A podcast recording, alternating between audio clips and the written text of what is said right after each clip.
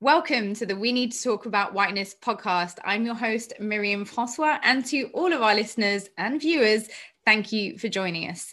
This is a space where we explore the meaning of whiteness in the context of conversations around race and racism, and as the structure pertains to different areas of our lives. Why whiteness? Well, very simply, because as someone racialized as white myself, I want to explore the meaning and impact of whiteness at our current juncture. What does whiteness mean and does it matter? Every episode, I'm joined by a guest who offers unique insights into those questions and many more. Today, I'm joined by award winning Australian novelist, poet, theatre writer, critic, and editor Alison Croggon. Her latest book, a memoir entitled Monsters, takes at its starting point the painful breakdown of a relationship between two sisters to explore how our attitudes are shaped by the myths that underpin colonialism and patriarchy and the lies we tell ourselves to maintain them. Alison, what a light topic for a memoir. Thank you so much for joining us. Yes, it's a book that's got lots of jokes and lots yeah. of laughs as you can imagine yeah yes um it's it definitely takes you on a journey that's for sure um i guess my first point having read the book now is is obviously you know it being a memoir it's clearly a very personal book it's a very exposing book i think mm. probably another way to put it why yeah. did you want to write it well i that's a interesting question because there are so many reasons not to write a book like that. Yeah. Beginning with one's own family. And yeah. um, so, but it does explore a whole lot of things that have troubled me for many years. And um, I think what sparked it, I mean, obviously there was a, a, a breakdown in the relationship with my sister that happened a few years ago that was kind of the obvious impetus to the book. But one of the things that drove it was trying to understand intransigence like, why don't things change? Why is it so impossible to find change even when you're seeking it or, you know, just hit, hitting a wall? Where you're kind of stuck in some kind of awful circle, which was the experience with my sister. And in the end, I, I just removed myself. Um, and why does that happen? And one of the things that started nagging at me, first of all, I was thinking about relationships between women under patriarchy and how they're so compromised how how we are socialized to be competitive. This is particularly white women, I have to say, mm. um, and mainly when I'm speaking about women in the book, I'm talking about white women and the relationships between white women. And of course, um, I'm also speaking generalizations because we can p- work past these problems. But in in the standard kind of patriarchal kind of upbringing, we are taught that a, we're lesser than men, and B, that we're in competition with each other for male attention, to put it very, very crudely. Right. And um, this, and so I was interested in the distortions of relationship that happened between us. And then I started, I suppose, I mean, the book in a, in a way, I mean, it's very much a poet's book. I think it's not an academic book though I draw on you know various thinkers, obviously, but um, it's it is very much a poet's book in that it works um, across connections and across genres in a way.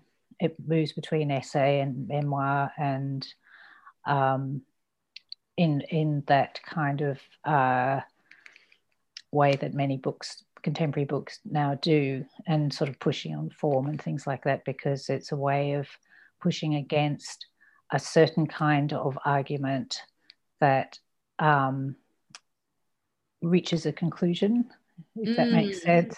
Yeah. Um, which was something I very much wanted it not to happen because there is no conclusion. Yeah. And and no resolution actually. So I, I wanted to I wanted to face that thing about intransigent and the lack of resolution somehow. And I suppose mm. that was the emotional reason be- behind writing the book. But it led me in all sorts of interesting divagations, I suppose. And one of them, of course, is this deep dive into your personal history. Uh, you've managed to trace quite an astounding personal history, I should say.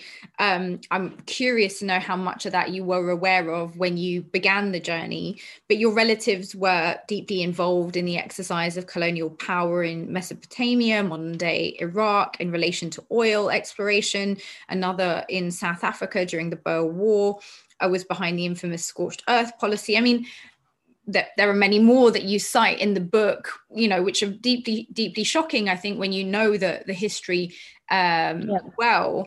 How, firstly, how did you begin this process, and why did you begin this process of wanting to unearth this history?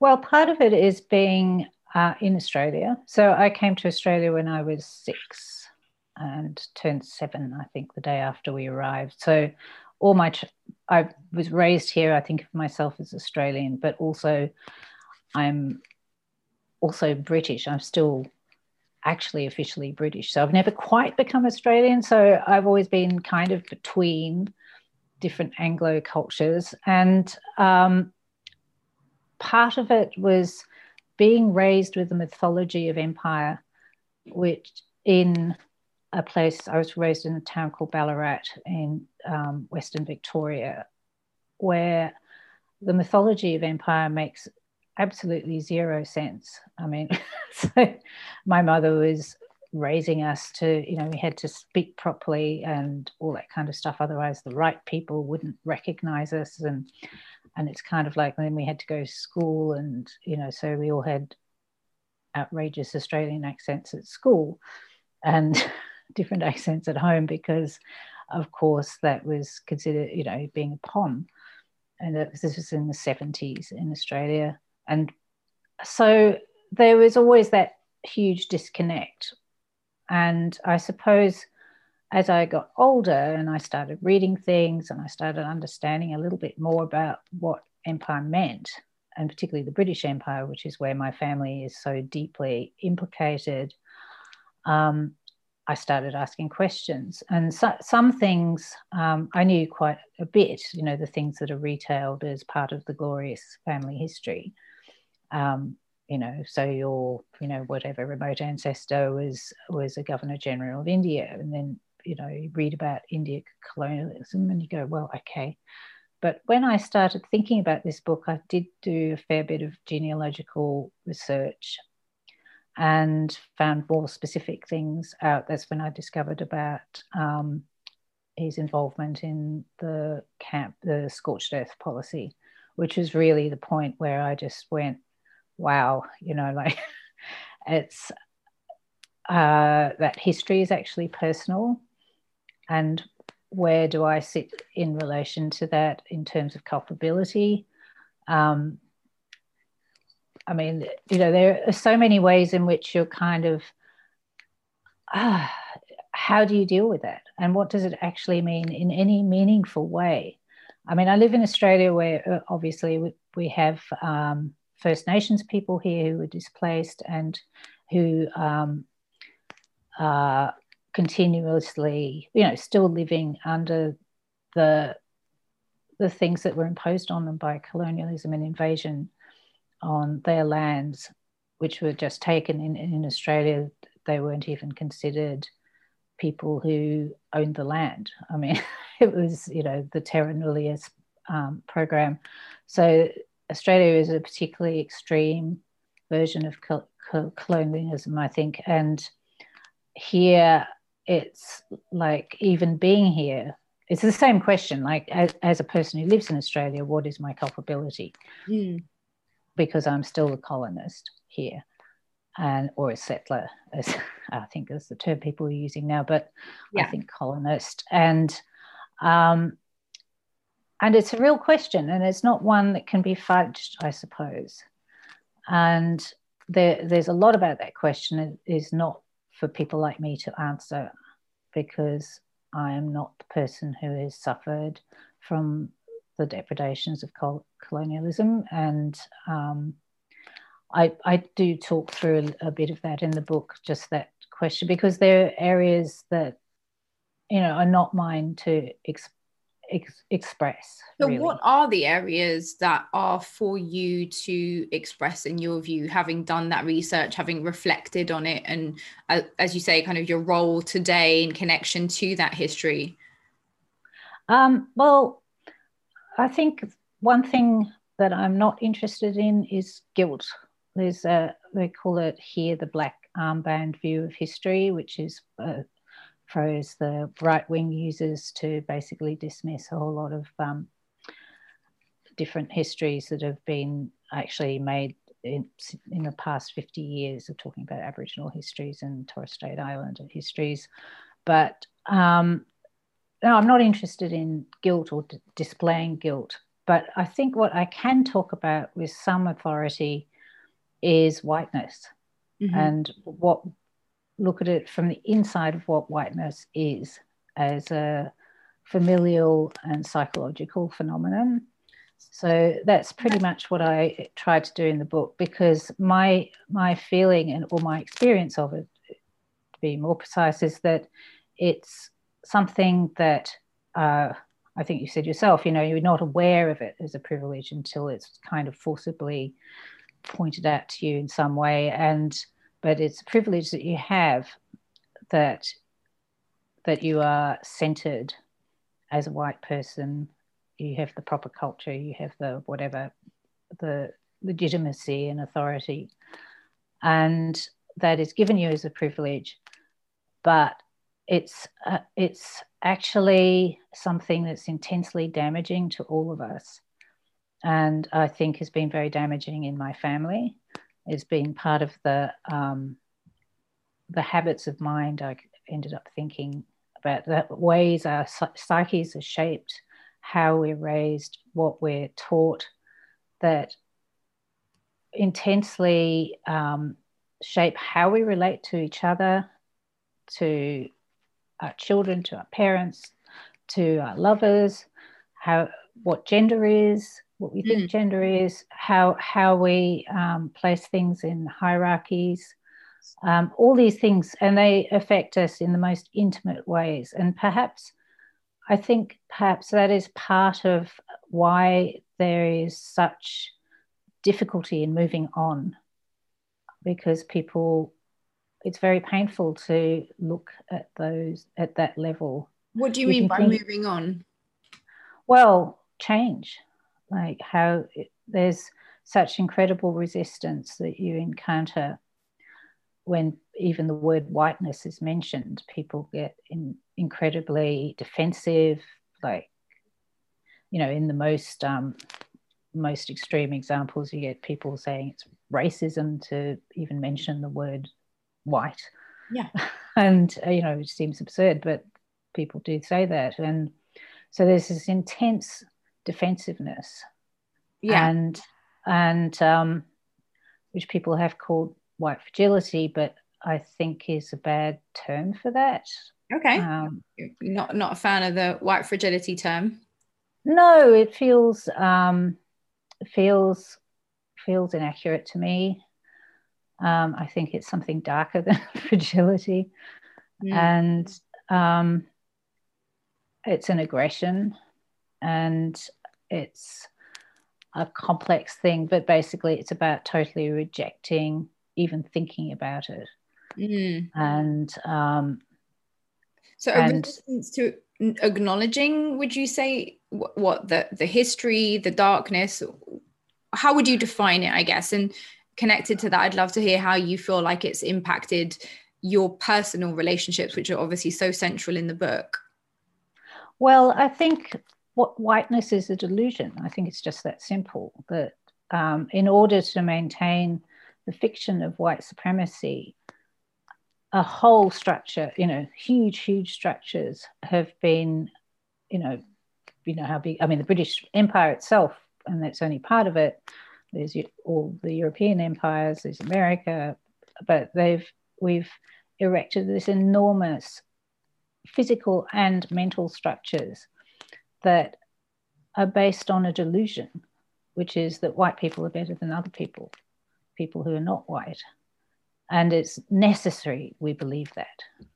And um, and that and as you know that um, particular ideology is there for to um, basically legitimize things like invading Australia or invading America and and throwing people off their land, stealing their lands, stealing their resources, and it still justifies that.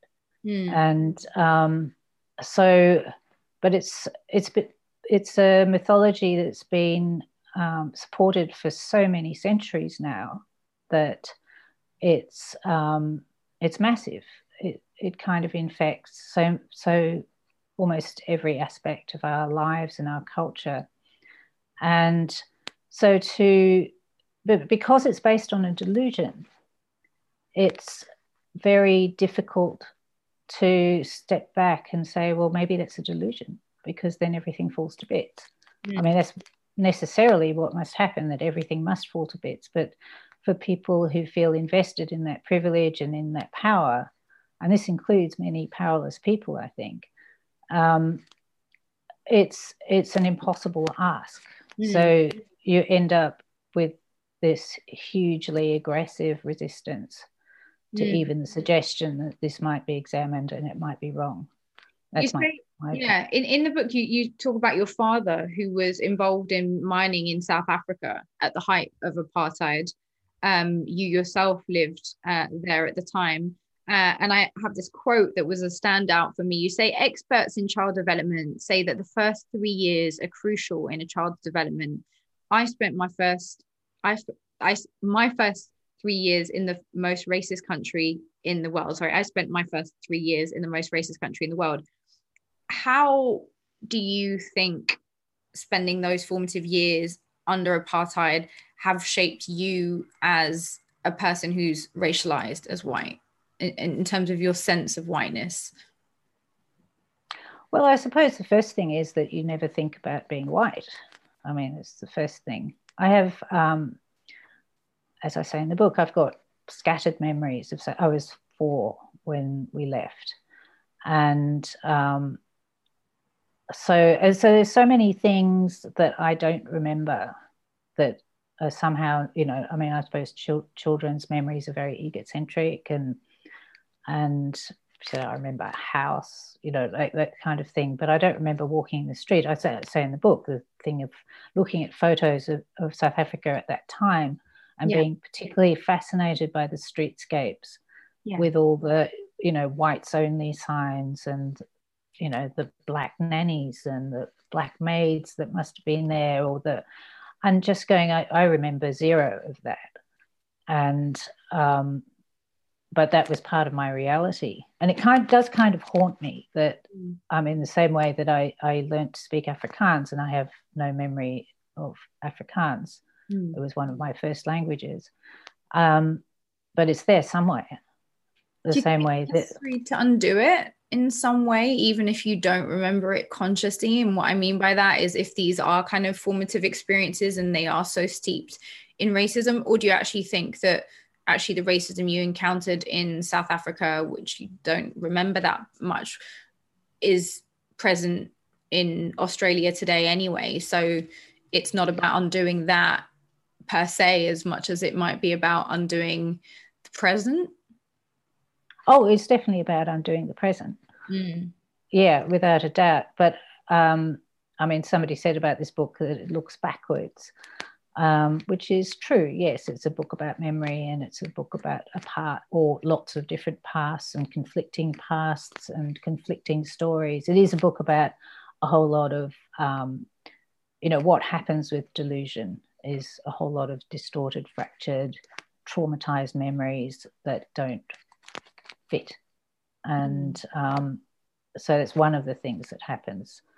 But um, I'm sorry, I forgot what I was going to say. What, what did you ask me? no, don't worry. I was just sort of thinking, reflecting on the idea of oh, about now, yeah, yeah, the formative years versus the idea that actually, you know, racism is very much alive and well in modern Australia. So, is it yes. about kind of acknowledging that that will inevitably have had an impact on shaping your psyche as a child but that actually your reality today is is just as relevant in terms of confronting racism.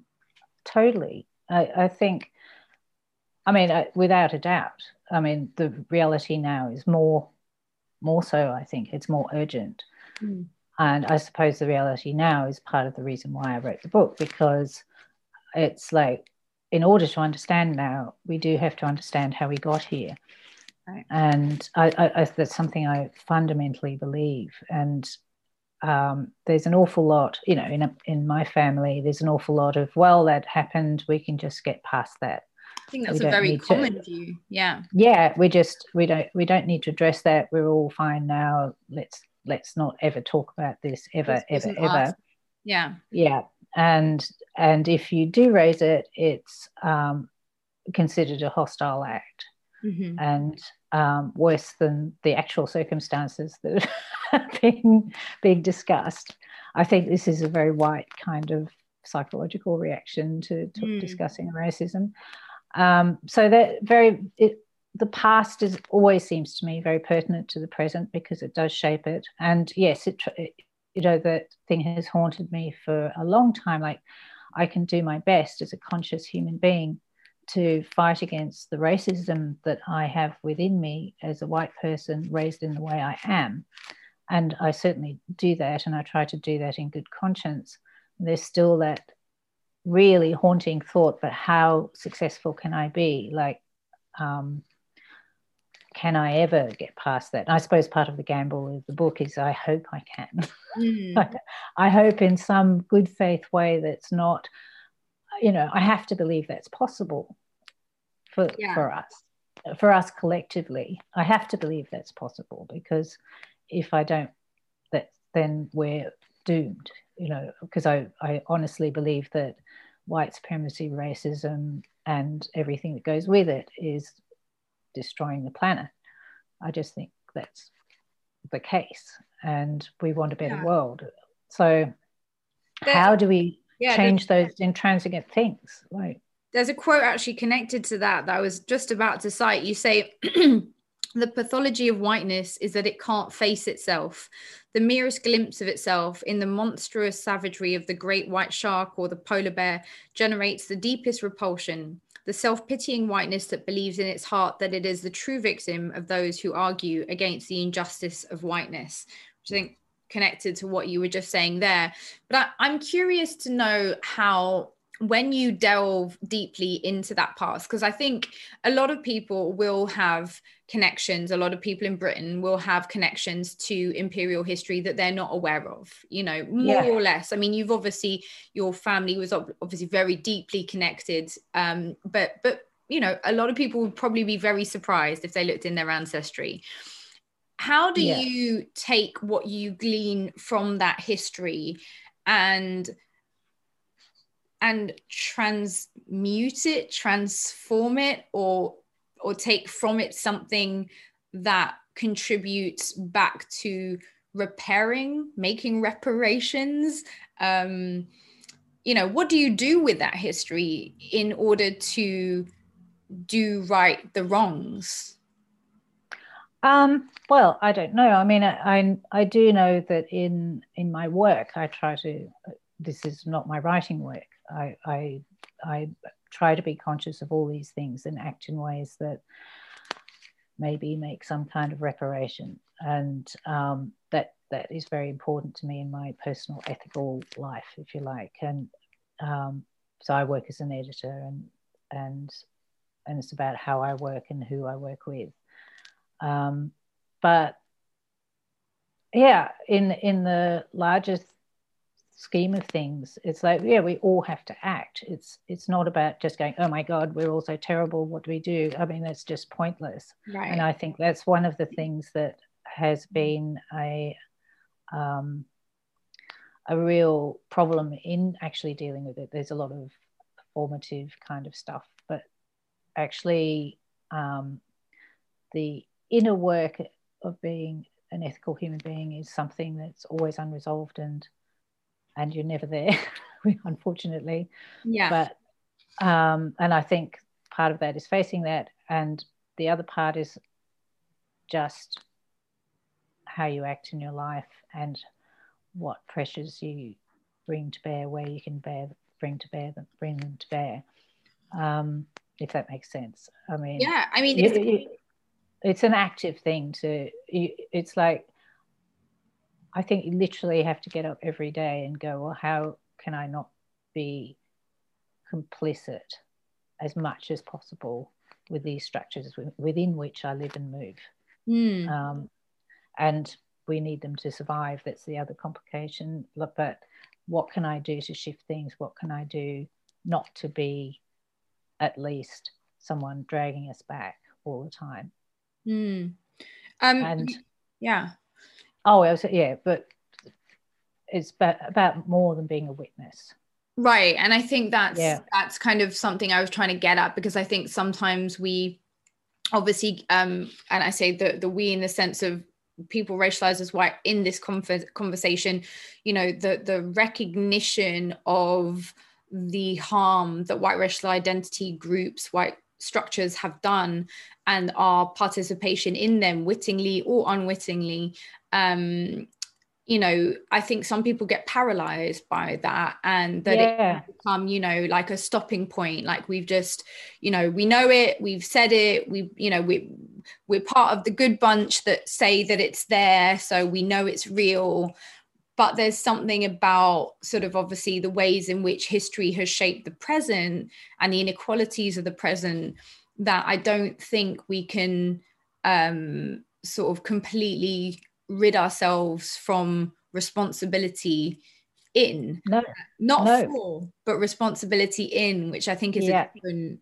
is a different point yeah um i wanted to ask you about uh a, a section in your book where you say uh, I wonder if in writing this, I am somehow doing the same thing de Dolezal did. So we're talking about Rachel de Dolezal here.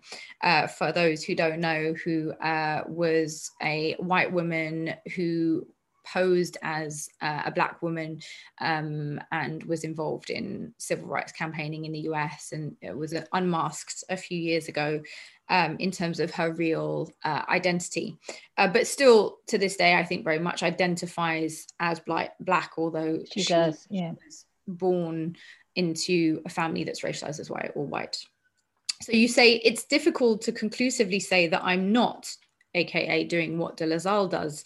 I'm centering my own whiteness in the face of Black anguish. I'm looking for some kind of redemption, or at the very least, a way of belonging in the world that has some kind of authenticity, even though I'm forced to make it up myself. What does redemption mean in this context? And what new forms of belonging have you sought out?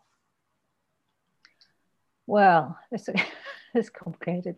Rede- redemption, I think, I don't think there is redemption for us uh, as white people. I think um, you know, in the book, the book is kind of about my search for redemption that I don't find.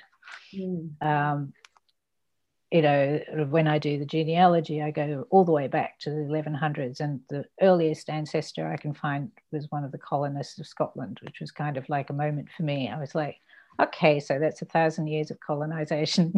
like, what do I do about that? There's, that's what it is. Um, you know, it's on, only on one side of the family, but um, on the other side of the family, who were equally colonists, but much more middle class, they were businessmen working in Malaya, as they called it, and, you know, etc., etc., miners, um, equally part of the machine, but, you know, not so high up, if you like, but mm.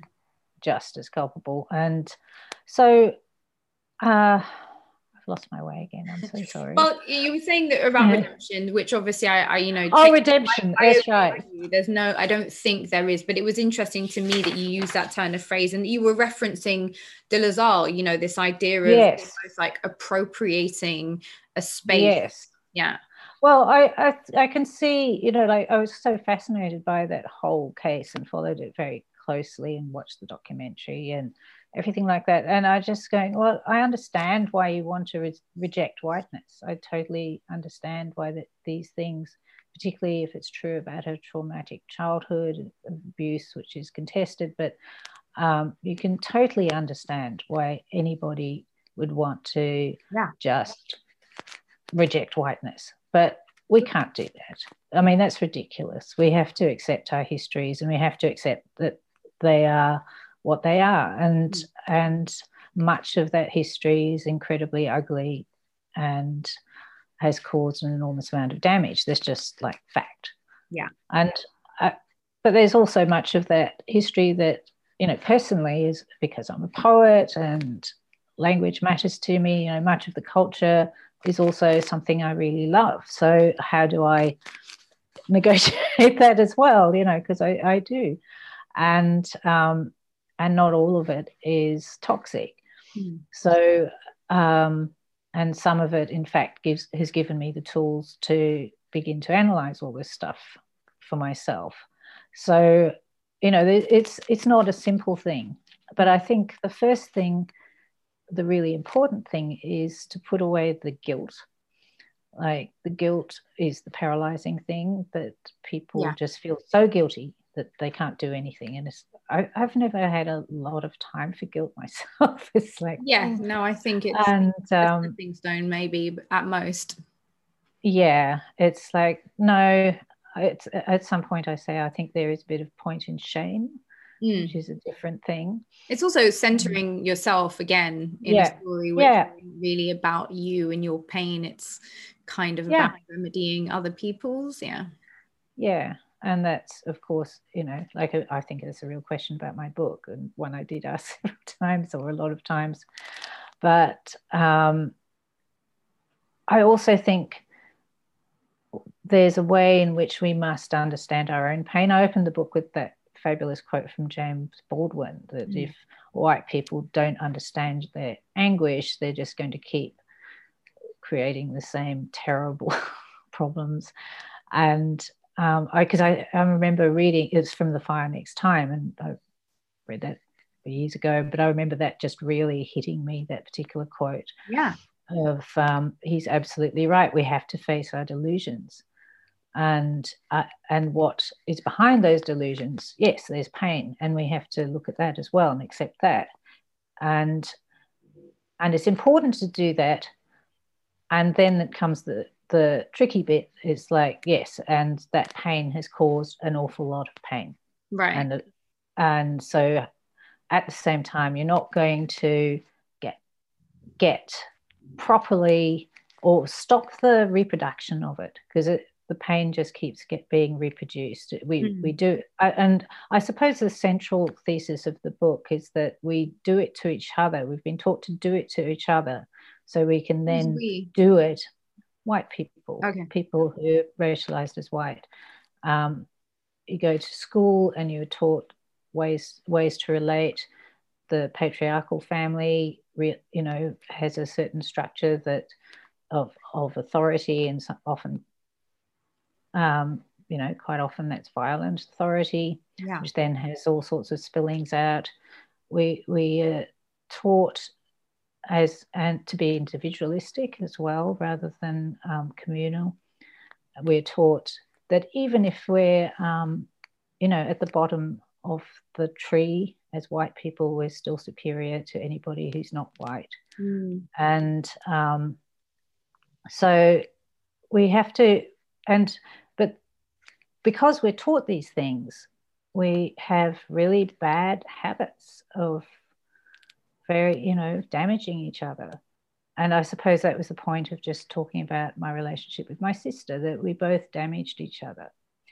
And um, and some of that's just, you know, individual sibling stuff, but the shapes of it, uh, and this is where I draw draw from Ruby Hamad, who wrote that wonderful White Tears, Brown Scars book. Yes. Where she past, yeah. Yeah, no, but Ruby's so um, absolutely just lays it out. But um, when she, and I did get to get to the end of the book where she's talking about how white supremacy has these um, characteristics in common with narcissism, and it it just hit me because that was where I was kind of absolutely going to, but from a kind of opposite end. But it is. Yeah. And and um, yeah, we have to undo that somehow. So, would you say that you and your sister are partly estranged because of whiteness? Whiteness is a contributing factor in why you're estranged? Yeah, as, as I say, it's not as simple as colonialism no, made us do this, but I, oh, I absolutely believe that. Yes, yeah. it's um, it's because what colonialism taught us was um, the ways of relating that made this possible and, and those ways of relating are generational. I mean you know it's our parents their parents um, that and they're really toxic ways of being actually. Mm. and um, once you step outside that culture and encounter other cultures um, you can find better ways of relating mm. yeah.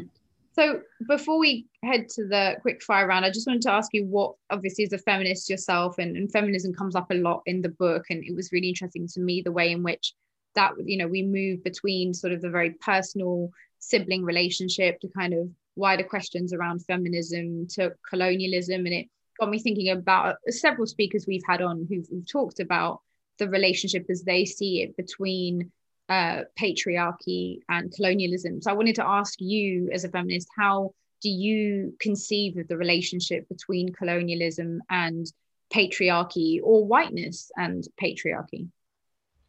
Well, they're all intensely related, aren't they? They're, they're different aspects of the same thing, I suppose. That and and what they are are all expressions of power over other people.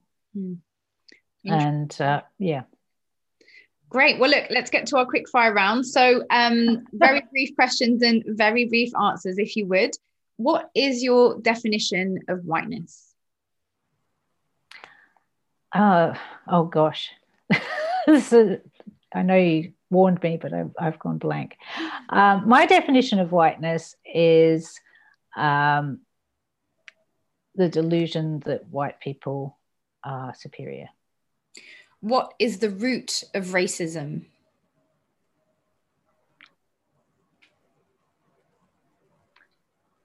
I'm being very bad at this. I'm failing, aren't I?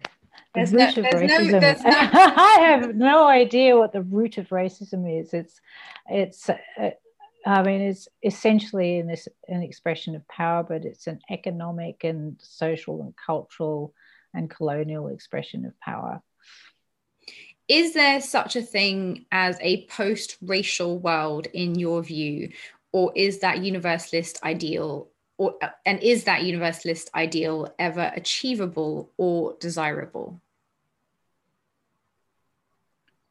Um, well we certainly don't live in a post-racialist world that seems awfully clear. Um, and i don't know what it means to be post-racialist. Like um, people come from all sorts of different places with all sorts of different cultures and um, so if that were some kind of homogenous society where everyone's the same kind of thing and all differences are raised well no that would be terrible and really boring. But I, I, there is enough of a utopian in me to think that yeah it should be possible for people to negotiate their differences and to live with together with them. And we do see, you know, in small and even historically in larger ways, that these these things do happen, um, and it is possible. Of course, it's possible. What makes an anti-racist? I think getting up every day saying I'm not I'm going to work against racism. It's an active pushing back. Um, is whiteness a useful conceptual tool in conversations on anti racism? I actually don't know if I'm the right person to answer that. Um, I think it is important to have it as a tool because I think it's very important that we as white people acknowledge that we are racialized the same as everyone else. Fantastic. Thank you so much, Alison. Uh, if people want to connect with your work, if they'd like to buy your book, Monsters, is there a bookseller of choice that you would like to recommend? There is, but I can't remember their name. Oh. fantastic. well, is there a website you'd like to flag that people can go to to connect with your work more generally? Um, AlisonCroggon.com. Fantastic. And presumably there might be a link to the publisher on there. Yes, there is indeed. Great. Well, um, once again, Alison, thank you so much for joining us. Thank you to all of our listeners and viewers for tuning in to this episode of We Need to Talk About Whiteness. If you enjoyed it, please subscribe here on iTunes, Spotify, SoundCloud, and join us next time for more conversations on whiteness.